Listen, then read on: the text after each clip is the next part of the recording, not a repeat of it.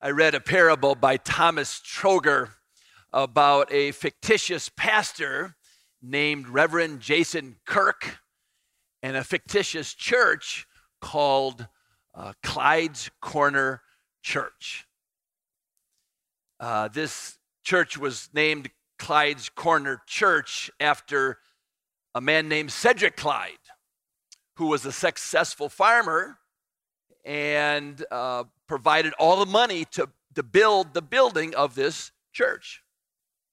Well, before he died, uh, Cedric Clyde donated a lot of furniture for the church, including a large chair for the raised chancel area behind the pulpit.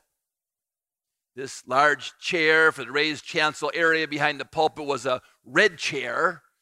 It had massive arms and uh, dark mahogany legs uh, carved like the shape of a lion's claw. So, do you get the picture of this large red church, massive arms, dark mahogany legs in the shape of a lion's claw? Well, uh, as, as several years passed, and after Cedric Clyde died, uh, there, this chair became the subject of a bitter debate between members of the Cedric Clyde's family who loved the chair and appreciated uh, their dad and grandma and great grandfather and, and other members of the church, particularly newer members of the church who had no connection to Cedric Clyde and thought this big, auspicious looking chair did not belong in the chancel area. Well, you can imagine the bitter debate ensued. The members of the Clyde family, of course, loved Clyde, and they came to church every Sunday and they looked at that big, beautiful chair, and they were reminded of the about the founding of the church, the early growth of the church, the the the, the generosity of their father, grandfather, and great grandfather Cedric Clyde, and their family heritage. But this chair became a source of great conflict in the church. In this parable, uh, Pastor Jason Kirk says, uh, every Sunday, every sentence that I lift into the air during my sermon, I know people are uh, judging whether or not this is ammunition for their side or for the other side. He says, You see, I know that people are watching and listening. Is the pastor for the chair or is he against the chair? and and this chair became a subject was creating great division and and uh, angst in the congregation. Well as i shared it's a fictitious parable. And yet the reality is uh, conflict is often experienced in the church. The apostle paul uh, wrote to the church in Corinth. Two different letters that we have. Some say he wrote more than two letters to the church at Corinth, but we have two of them uh, with us still today, 2,000 years later. He addressed conflict in the church. The Apostle Paul wrote to the church at Philippi and he addressed conflict in the church. He addressed a letter to the churches of the Galatia region addressing conflict in the church. And in today, as we continue our, our series, Life Together, looking at the book of Ephesians, the Apostle Paul is talking to the Ephesian Christians about oneness and unity in the church along the theme of building up the body. Building up the body. In Ephesians chapter 4, verse 1, this is what Paul writes As a prisoner for the Lord, then, I urge you to live a life worthy of the calling you have received. Be completely humble and gentle. Be patient, bearing with one another in love. Make every effort to keep the unity of the Spirit through the bond of peace. There is one body and one spirit, just as you were called in one hope when you were called, one Lord, one faith, one baptism, one God and Father of all, who is over all and through all and in all. Paul's uh, challenge, his exhortation, his encouragement to the church at Ephesus for oneness and unity. And what a great reminder for us today. How applicable is God's word? How relevant is God's word in the 21st century, just as relevant and applicable as it was in the first century? Today, in the midst of polarizing issues in society, in the midst of polarizing issues in the church, it's a good reminder that we find our oneness with one another, in our community with one another, and in our relationship with Jesus Christ. One aspect of building up the body is to affirm mentally, spiritually, theologically our oneness in Christ. Our unity was certainly on display this past Monday night. Many of you were here. We had our congregational, congregation-wide prayer meeting, and uh, we prayed together around during this time of discernment. I know many of you are praying individually, but it was such a blessing to have 55 of us together here praying and interceding for the church at this time and certainly felt the oneness and unity of the Spirit. Then, as we gathered at the end of the prayer gathering, right up front here, we got together in this big circle and we got shoulder to shoulder with one another, put our arms around each other's shoulder, and prayed the prayer Jesus taught us to pray, the Lord's Prayer. And as we stood shoulder to shoulder, then we sang the doxology, giving praise and glory to God. And it was that those moments, those minutes of, of that oneness and unity in the Spirit and in Christ. That's life together. That's life together. Building up the body. Let me just remind you what I shared at the beginning of this series when we were starting this series on life together. I shared with you when we started that uh, uh, unity is not to be confused with uniformity. Unity is not to be confused with uniformity. Unity does not mean that we will agree uh, on everything with everybody all the time. That's just not possible. Unity does not mean that you have to walk in lockstep with, with me or with everyone else on everything all the time. That's just not possible.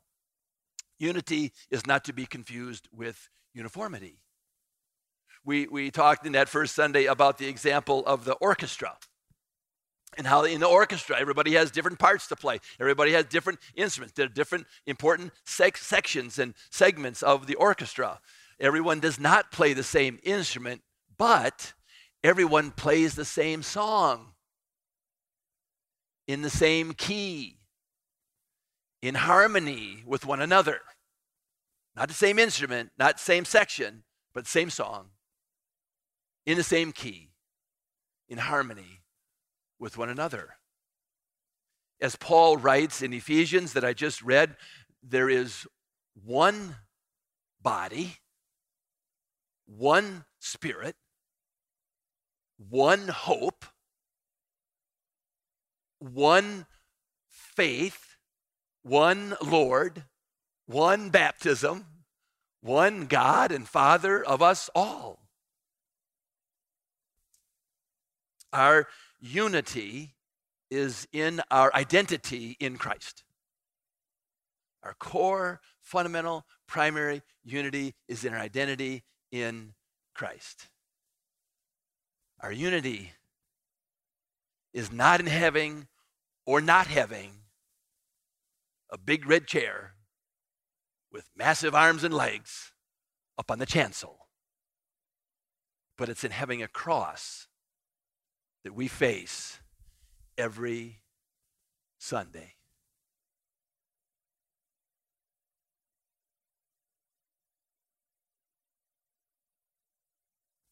Our unity is in Christ, what he's done for us on Calvary, and his glorious resurrection.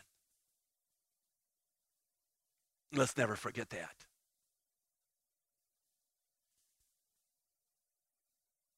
When we know and affirm our unity in Christ, in our identity in Christ, then we will experience and pursue uh, unity with one another. Now we will have our differences, right? so it makes life fun. We will have our differences. We will have our different perspectives and our different opinions and different ideas. We'll have, we'll have our differences. But then we will pursue what Paul says in verse 3 make every effort to keep the unity of the Spirit through the bond of peace. And we will heed Paul's instruction, verse 2, to be completely humble and gentle, be patient, bearing with one another in love. That's life together. You see, if our, if our core identity, if our primary identity is in anything else, if our core identity is in our politics,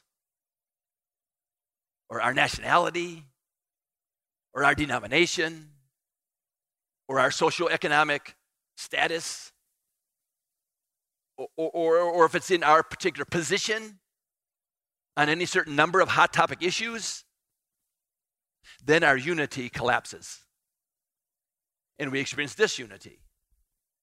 But when our core fundamental unity is in Christ, we, we experience life together that God intends. One aspect of building up the body of Christ, we're talking about building up the body this morning. One aspect is to affirm mentally, spiritually, and theologically our unity is in Christ.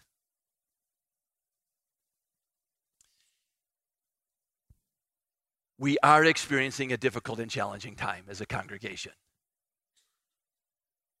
And, and, for those of you that are new today or new watching online, if you're not, not familiar with it, we can talk more afterwards. But we are experiencing a difficult and challenging time as a congregation as we uh, make a decision uh, about the long term future of Asbury. Not just a decision for today that will affect today or tomorrow, but that will affect the long term uh, health and well being of Asbury. And whether or not we should remain affiliated with the United Methodist Church, or whether we should affiliate with the Global Methodist Church, or another denomination, or be independent. And so these are difficult and challenging times that we are living through, walking through, talking through, praying through. Thank you for praying. Tomorrow, uh, I'll be going out to Holy Wisdom Monastery. Some of you are familiar with Holy Wisdom Monastery on north, north uh, of Middleton on County M, and, and spending the day and night overnight praying and fasting for the decision that's before us. Praying for you, praying for our church, and praying for God's plan and will to be realized. I invite you to join me in prayer, not physically like we were this past Monday night, but I, I invite you to pray wherever you're at, wherever you're working, wherever you're living, wherever you're at throughout the day. Would you just uh, find time to join me in prayer? Wherever you're at, two minutes, take three minutes. If God prompts you to give up a meal, to fast for a meal or two, um, follow his prompting and take that time. You'd be preparing or eating a meal and take that time to pray. So it's a, a call to prayer tomorrow on the last day of October. And as we go through this time, let's not only pray and discern and share together, but let's embrace Paul's words in Ephesians chapter 4 and uh, find our building up the body as we affirm mentally, spiritually, theologically our unity in Christ. The second aspect of this uh, building up the body is to serve and work together. To serve and work together. Let's continue in Ephesians, uh, the next verse, chapter uh, 4, verse 7. But to each one of us, grace has been given as Christ apportioned it. And then d- drop down to verse 11. So Christ himself gave apostles, gave the apostles, the prophets, the evangelists, the pastors, and teachers to equip his people for works of service so that the body of Christ may be built up, building up the body, until we all reach unity in the faith and in the knowledge of the Son of God and become mature, attaining to the whole measure of the fullness of Christ. So the unity is ours. The first six verses, we have our unity one Lord, one faith, one baptism, one Spirit, one hope, right? One God and Father of us all. But then he says that, that, that, the, that these gifts are given so that the church would be built up until we attain to the unity of the faith and the knowledge of the Son of God. So a unity yet to be attained one another with one another and with God through his son Jesus Christ. Paul is saying that grace has been given to us, that, that, that gifts have been given to us, grace apportioned as Christ apportions. So you have been given grace not only grace if you're if you're a follower of jesus not only grace that saves you but a grace that calls you and, and grace that are gifts to use in god's service. You have talents and abilities and, and gifts to be used in serving and working together. And so as everyone serves and works together and gives and shares together then the body is built up. There's the building up of the body happens as we serve and work together kind of like a family. If you're in a family of two, three, four, or more, whether you live with someone or have extended family, usually, usually everybody in the family has a chore or two, some responsibility at home, right? If you have little kids or grandkids, they everybody has a responsibility. It might be just making their bed or helping with the dishes or sweeping the floor, whatever it might be. But everyone has responsibility. In a family, and so in the family of God, everyone has a responsibility. Uh, a first grade teacher was talking to her class one day about, uh, uh, about family and what do they do in their family. And she said, what, what do you do in your family? And a lot of little kids, first graders' hands went up. And one little girl said, Well, I, I help with the dishes. And a little boy said, Well, I feed the dog. And another little girl said, I help dad sweep the floor when it needs to be swept. And all, all little kids had something that they do at home, except for one little boy sitting in the back. And the teacher asked him, Danny, what do you do at home?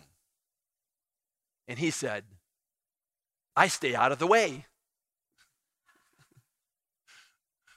when it comes to the church, may that not be your answer. okay?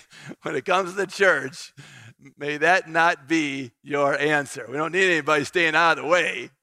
We serve and work together for the building up of the body. And as Heather mentioned in her children's sermon today, the Apostle Paul talks in 1 Corinthians about the body being like a human body. That just as there are different parts to the human body, so there are different parts to the to the, the body of Christ, the church. And just as every part needs to function for our body to function healthfully, so every part of the church needs to function for the church to function healthfully. 1 Corinthians chapter 12, verse 12. Just as a body, though one has many parts, but all its many parts form one body, so it is with Christ in verse 27 Now you are the body of Christ, and each of you is a part of it. Many parts, one body. It's a beautiful image. Like the pieces of a puzzle, for those of you that make puzzles. Every piece of the puzzle has a different shape, right? But you put all those pieces of the puzzle together in the right place connect them all, and it creates a beautiful whole. In the church, we all have different gifts and talents and abilities and interests and preferences and personalities and talents. You put them all together in the right place, and it makes a beautiful whole. Uh, you can say it like this Let's celebrate our unity, appreciate our diversity, and be motivated toward maturity. Celebrate our unity, appreciate our diversity, and be motivated toward maturity. Paul says in verse 16 of Ephesians chapter 4, I'm, I'm sorry, verse 13, verse 13 of Ephesians 4. This will continue until we all come to such unity in our faith, this meaning the gifts that have been given and they're serving together and building up the body, this will continue until we all come to such unity in our faith and knowledge of God's Son that we will be mature in the Lord, measuring up to the full and complete standard of Christ. That's, that's the goal. That, that's where we're going. That's the goal. And, and, and the result of this unity, diversity, and maturity is, is this verse 14. Then we will no longer be immature like children. We won't be tossed and blown about by every wind of new teaching.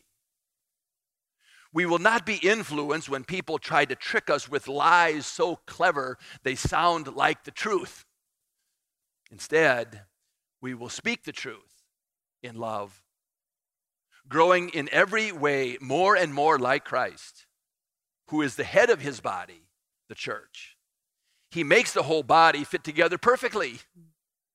As each part does its own special work, it helps the other parts grow so that the whole body is healthy and growing and full of love. What a beautiful picture of the body of Christ. What a beautiful picture of the church. What, what a beautiful picture of the maturity uh, in the church, all wrapped in love. What, what is the result?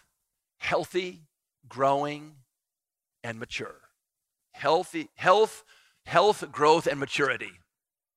Health, growth, and maturity. Asbury is and will always be about building up the body as we uh, do life together. Asbury is and will always be about uh, the work of celebrating our unity that is found in our identity in Christ, uh, appreciating our diversity, working and serving together, and being motivated toward maturity. That's a great life together. Let's pray.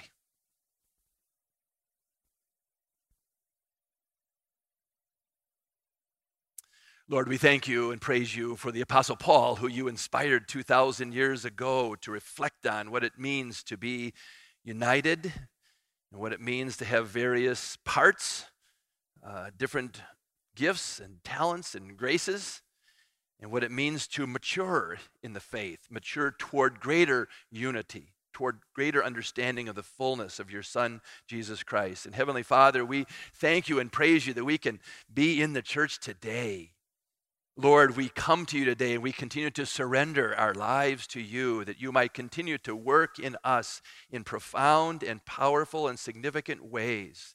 That we would be that church as a, a light to our community, that we would indeed be the church's salt in, in the community, that you'd help us, God, to be that kind of church that is united, not in all everything we think, everything we believe, or all our opinions, but Lord, united in you and moving forward in faith.